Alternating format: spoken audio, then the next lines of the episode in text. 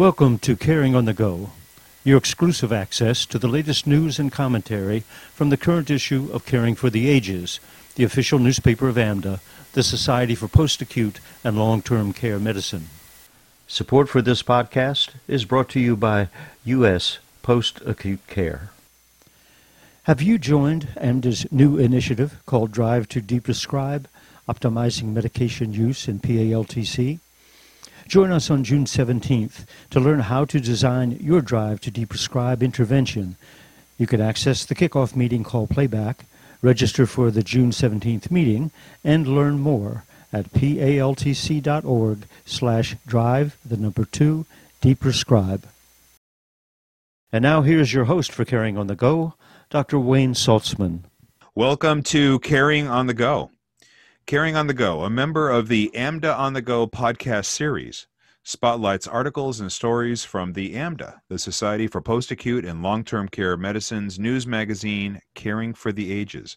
We welcome Caring for the Ages editor in chief, Dr. Elizabeth Galik, to discuss some key articles from the June July 2021 issue, including uh, perspectives uh, from COVID 19 regarding ethical considerations venous thromboembolism prophylaxis, and mentoring a workforce for a future in geriatrics. Dr. Galik is a nurse practitioner in long term care and community based settings through a clinical practice with Sheppard Pratt Health System. She's a professor at the University of Maryland School of Nursing, where she teaches in the Adult Gerontology Primary Care Nurse Practitioner Program and conducts research to improve care practices for older adults with dementia and their caregivers in long term care. Dr. Galik, welcome back to another episode of Caring on the Go. Thanks, Wayne. I'm thrilled to be here with you today. Dr. Galik, let's start with your editorial, uh, your Caring Collaborative segment, which um, takes on what to me seems to be an eternal conversation as a geriatrician enticing our future workforce to consider the value of geriatric medicine as a career move. COVID 19 has gotten in the way of progress, it appears, and we are all familiar with the data, which has not changed, of what we have with regard to a workforce, what we're going to need um, in the future to take care of the older adult population. It's not just about physicians, but it also is about other disciplines like advanced practitioners. What can we do? Take us uh, through your editorial. Thanks, Wayne. So, um, not to belabor the statistics, but a, a couple things to note. Um, we know that um, right now in the US, we have approximately 7,000 geriatricians, um, according to the American Geriatric um, Society, and but only half of them are practicing on a full time basis and it's estimated we're going to need somewhere around 33,000 in order to really try to meet the demand. Um, one uh, sign of hope, actually, in the United States, approximately 15% of nurse practitioners are employed in post acute and long term care settings. Wow. And so um, the nurse practitioners are kind of uh, seeming to enjoy geriatrics and helping to um, help improve in terms of numbers uh, related to the workforce. Our uh, physician co- assistant colleagues um, are wonderful. The ones I work with are just great, but unfortunately, they only make up about 1% of the uh, post acute and long term care workforce. Hmm. And we're also experiencing shortage of uh, geriatric uh, prepared social workers. Uh, we had about 7%. Wow in terms of improving the pipeline, you know, we've all talked about the need for higher levels of reimbursement um, in the setting and mandates in terms of geriatric competencies and in different uh, clinical preparation programs. Um, but I think those things are going to be uh, a long time coming. Uh, and I, I went through the literature and also, you know, kind of based on some of my own experience and came up um, with a, a, few things that hold some promise. Hmm. So, so one was uh, training in geriatrics using a scholarly concentration program. And I found out that there are nine um, schools of medicine in the US that really do this and focus on geriatrics. Um, and some of their initial funding was um, through their own institutions, internal funding. Others received external grant funding, and others have been supported by uh, dedicated geriatric faculty who volunteered their time to, to mentor the next generation. The, the other um, way to really have these uh, kind of training or scholarly concentration programs is through our professional organizations. And AMDA, the society, is a great example of this, really, with the Futures program. Right. Uh, and so it's one of my favorite things about um, the annual uh, meeting for AMDA is, is seeing all the futures because many of them um, will go on to have uh, long and esteemed careers in uh, geriatrics. Um, mm. For example, Milta Little um, one of our board members, Suzanne Gillespie, both uh, proud Futures graduates in the past. Mm. And both future presidents of the yes, society. Yes. and uh, there's also geriatric workforce enhancement grants um, right. that are funded through HRSA, and I know many of them have helped to, to bolster that training piece. Yes. The, the last part, though, is really kind of a call to uh, our all of our colleagues in post-acute and long-term care setting in terms of uh, trying to really reopen when it's feasible uh, your facilities again to trainees, whether they're medical students or nurse practitioner students or social work students, um, and, and engaging these future practitioners in working in post-acute and long-term care settings. So there was a 2019 qualitative study of geriatric medicine fellows and what they described as the most significant factor in their decision to pursue a career in geriatrics was actually the mentoring they received from those from the geriatricians and others who specialized in geriatrics. Mm. That that mm. was the most important piece. Mm. So I'm hoping as facilities start opening up, we're able to really um, integrate these students again um, and trainees uh, so that we have a next generation because Wayne, you and I are, are getting up there. What? what? we're we're going to need help soon too, uh, right? uh, yeah, no sooner than later. You know, um, I I love this piece, um, impactful. Uh, I will just put an additional shout out for geriatric psychiatrists, um, and uh, if any of you are thinking that um, the, you know how cool is a geriatric psychiatrist? I have two words for you leah watson. Um, and um, AMDA has played significant roles um, legislatively uh, in advocacy on the Hill in DC with regard to the geriatric workforce uh, initiatives, and uh, I'll just I'll just say you know my, my one of my few horn tooting um, opportunities that um, I took a resident one day many years ago on a home visit and it, she was so impacted by it that she became a geriatrician. And so uh, uh, if we all could do that or do a shampoo commercial where you know one is two and two tells four then i think we'll have 33000 by the year 2030 that would be uh, great. yeah.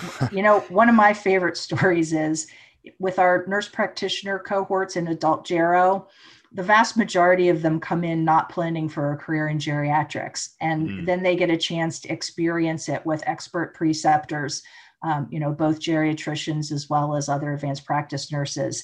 And when we graduate a cohort, I would say probably about um, a third to a quarter of them go on to a career in uh, post-acute and long-term yeah. care. Yeah, no, it's all about us. It's all about, uh, and that sounds self-serving. It's all about um, the folks who do this and are one and are truly wonderful, being able to be heard as uh, as teachers and mentors, and that's why your piece is so impactful. Yeah. Thanks, Glenn. Um, so let's let's move on to the challenges of COVID nineteen, specifically the ethical challenges, and uh, the June July uh, 2021 issue of Caring has an article by Dr. Jim Wright mandating COVID 19 vaccines for PALTC staff, the ethical argument. And I have to say that, you know, if folks have not heard Dr. Wright speak, then reading what he has to say is definitely the next best thing. Um, you know, over half a million deaths in the United States and an, an easily accessible vaccine to prevent or mitigate more. Um, you know, and we are still left with ethical issues with regard to the vaccine. How can we constrain individual freedoms, i.e., not to get the vaccine in the interest of the common good? And Dr. Wright writes about uh, precedents for success and mandating ethically and the potential for harm. Pretty intense stuff, Dr. Galik. What does it all mean for all of us moving forward? I really liked how Dr. Wright laid out the three um, criteria eh, in terms of ethics, so that the risk of allowing um, kind of unfettered individual choice, so just people making up their mind whether they want it or not want the vaccine, has to represent a significant danger to society. The other is that the benefit of the mandate, in this case, the vaccine, has to be high. Mm. And then finally, um, the risk to the individual in complying with the mandate has to be low. Mm. And Dr. Wright kind of takes us through a, a, little bit of a history lesson with the measles vaccine. Um, that's an interesting part of this. Yes. Um, and then, you know, says the challenge was uh, back in February of 2021 uh, nationally, there was about uh, 77% of long term care and post acute and long term care residents who had been vaccinated, at least with one of the doses at that point. But unfortunately, at that time, only 38% of the mm. staff had done mm. so. Mm. And so hmm. he kind of makes a case of, um, you know, man, uh, how mandating vaccines you know can be looked at in an ethical way in terms of the risk of harm due to death um, with a frail population as well as uh, you know a population of staff that would be at risk. Um, the potential for harm now that we've had so many individuals beyond the phase three trials, but um, kind of our own uh, public getting vaccinated, we know that the risks um, actually are minimal.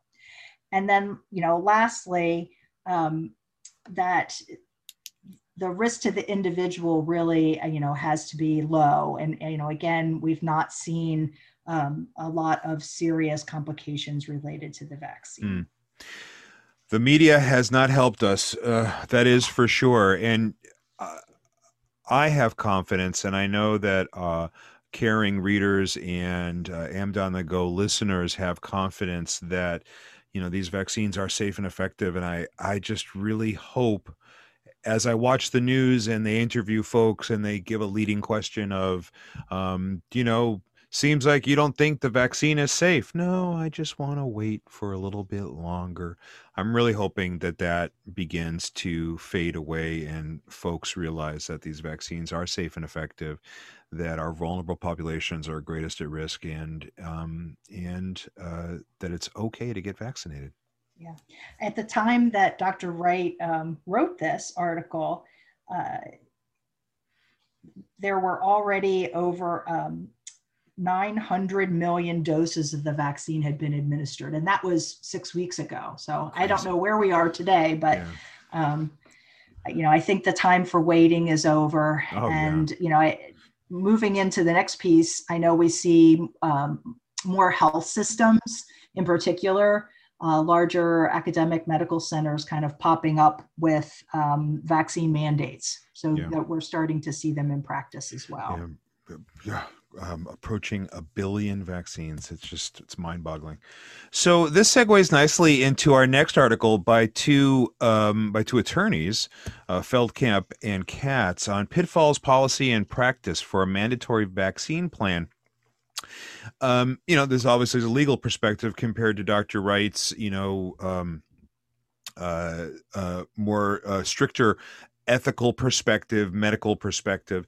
Uh, Feldkamp and Katz talk about the issue in relation to the Americans with Disabilities Act, uh, you know, exempting a vaccination by employers and making reasonable accommodations it seems to get even more complicated from this perspective. Um, lead us through this this piece. Sure. So um, basically, you know, kind of what they're sharing is that under current guidance from the Equal Employment Opportunity Commission or the EEOC, private employers do have the ability to require their employees to receive a COVID 19 vaccine. However, they must, and this is without exception, um, make religious and disability related exceptions. So yeah. there may be a health exception or a religious um, exemption. Mm-hmm. So, in terms of reasonable accommodations, that's probably kind of the trickiest one. And you'd really want to have um, someone from the human resource uh, area um, helping with this because they're really up to date on um, how to make accommodations in the workplace or if one is reasonable. Mm-hmm, mm-hmm. But it basically says that an employee can be uh, exempt from a mandatory vaccination requirement based on an ADA disability that prevents that individual from safely taking the vaccine. Mm. And then it's the employer's responsibility then to engage in this kind of interactive process back and forth with the employee um, to see if there could be accommodations made. Um, and they recommend really having this um, done in writing. Uh, and accommodations would be things like uh, wearing protective gear or maintaining social distance or having some capacity of remote work. Uh, and the accommodations need to be what we consider reasonable um, and to keep the employee at work while keeping other employees safe. Mm-hmm. Mm-hmm. Yeah, no, I what I like about this article is that one uh, it, the authors have made the, these terms understandable but also it's applicable outside of the medical world and um, and so it kind of empowers uh, and enables uh, um, folks in post-acute long-term care to be part of extended discussions and so um, that's the value i for me at least that i thought it it brought to uh, it brought to the table. One thing they um, also kind of brought up which i think is important um, under you know title 7 uh, talking about some of the religious exemptions mm-hmm. a religious exemption does not encompass a, uh, a, social or a political or an economic philosophy so it truly has to be a um, sincerely held religious belief or practice um, to qualify for a religious exemption right right um, no, I and, like that. You know, employers also, you know, they, of, of course, their attorneys, they're going to advise good legal counsel and considering state laws and really trying to draft a policy that's clear um, so that prospective employees as well as current employees understand, um, you know, what is being asked of them. I really love the fact that we have a um, a legal contingent in, in our post acute and long term care world that participates and and you know brings these things to the table in ways that that we can understand. It's a it's a great it's a great partnership uh, that AMDA is able to uh, to put forward. We're, we're, fortunate, and I know that the uh, legal articles are often some of the most popular ones in caring for the ages. Mm, wonderful. And now a word from our sponsor, U.S. Post Acute Care. Let's talk for a minute about goals of care conversations. Now more than ever, post acute clinicians should initiate these discussions with their patients. At US Post Acute Care, our clinical team is committed to regular goals of care conversations with each seriously ill patient. We help our patients to think through their goals and express what's most important to them now we can develop a care plan that aligns with their goals and their values. Using a technique first developed by Ariadne Labs, these structured conversations have shown meaningful improvements in the quality, cost, and effectiveness of care. Our Chief Medical Officer, Dr. Kevin Henning, is highly committed to making the goals of care conversation a foundation of effective care for our clinical team. At US Post Acute Care, that's what we think. Now we'd like to know what you think. You can reach us at uspostacutecare.com or on LinkedIn, and Dr. Henning will be happy to respond. Thanks for listening. So our last spotlighted article is by staff writer Christine Kilgore, who's who is um, fabulous, and uh, it's on venous thromboembolism prophylaxis uh, in post acute and long term care.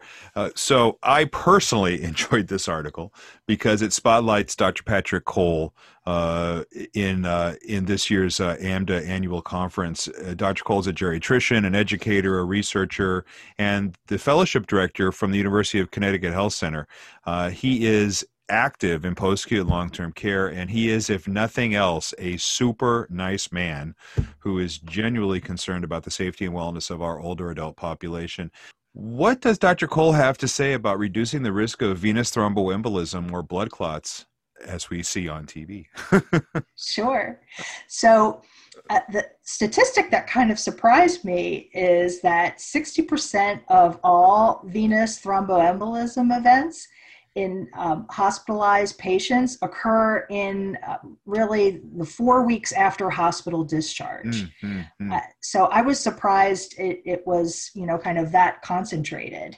Um, and so he really makes a case, um, particularly since individuals are spending such short periods of time in the hospital and are spending longer periods of uh, recuperation and rehabilitation in uh, post-acute and, and, skilled nursing facilities that um, there's a, a, push in terms of considering prophylaxis with either low molecular weight heparin or direct oral anticoagulants uh, such as a, a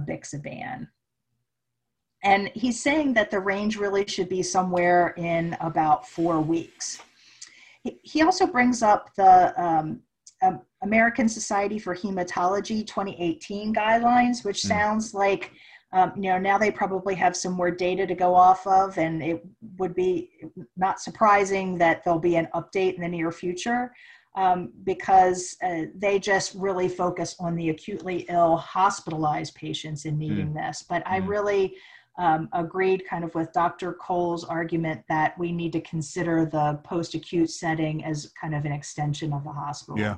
Yeah, um, absolutely. And that just the he also mentioned about um, for his patients that are going to be uh, discharged to home and still need anticoagulation at that point, if they enter the facility on low molecular weight heparin, he has a discussion with them um, about um, doing that switch to a direct oral anticoagulant. Mm-hmm. And then he goes through, you know, um, the improve risk assessment in terms of high risk of uh, VTE, as well as you know mentioning some risk factors um, for bleeding. So you wouldn't want to do this with people who've had a recent GI bleed, for example.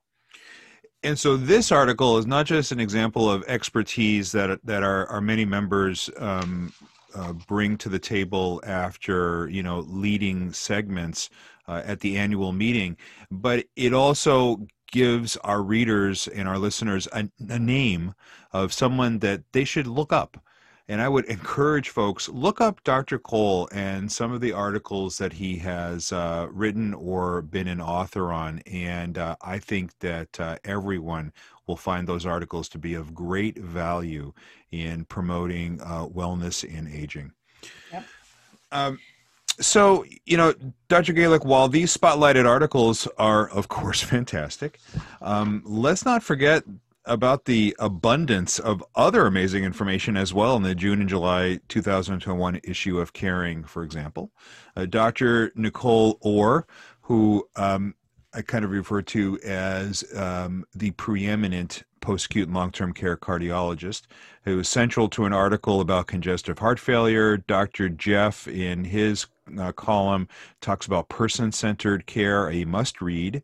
And along with Christine Kilgore, Joanne Kaldy equally fabulous, is especially prolific with articles like Learning Together About Racism. A lot of focus and review of this year's AMDA conference. These reflections uh, with regard to uh, conference segments are important to recall, aren't they? Yes. And because this is a double issue, um, because it covers two months, we really have it chocked full with some of the highlights um, in terms of um, uh, the most popular topics from the conference. So uh, Karl Steinberg wrote for mm. us his mm-hmm. annual conference reflections, our president, mm. as well as our emeritus editor in chief of Caring for the Ages. Yes. Um, we have an excellent uh, article uh, done by Joanne Kaldy based off of um, some of the presentations at the conference about learning about racism and how to, to manage that in the post acute and long term care setting, and lots of uh, clinical articles, Yeah. which I know are um, important for the readership. Under the leadership of editor in chief Dr. Elizabeth Galik, Caring for the Ages continues to review and reflect the wonderful work being done by the Society for Post Acute and Long Term Care Medicine leaders, members, and communities. Take a look at the June and July 2021 issue. Dr. Galik, thank you for spending your time with Caring on the Go. My pleasure, Wayne. References for this podcast can be found at www.caringfortheages.com. And until next time, I'm Dr. Wayne Saltsman for Caring on the Go.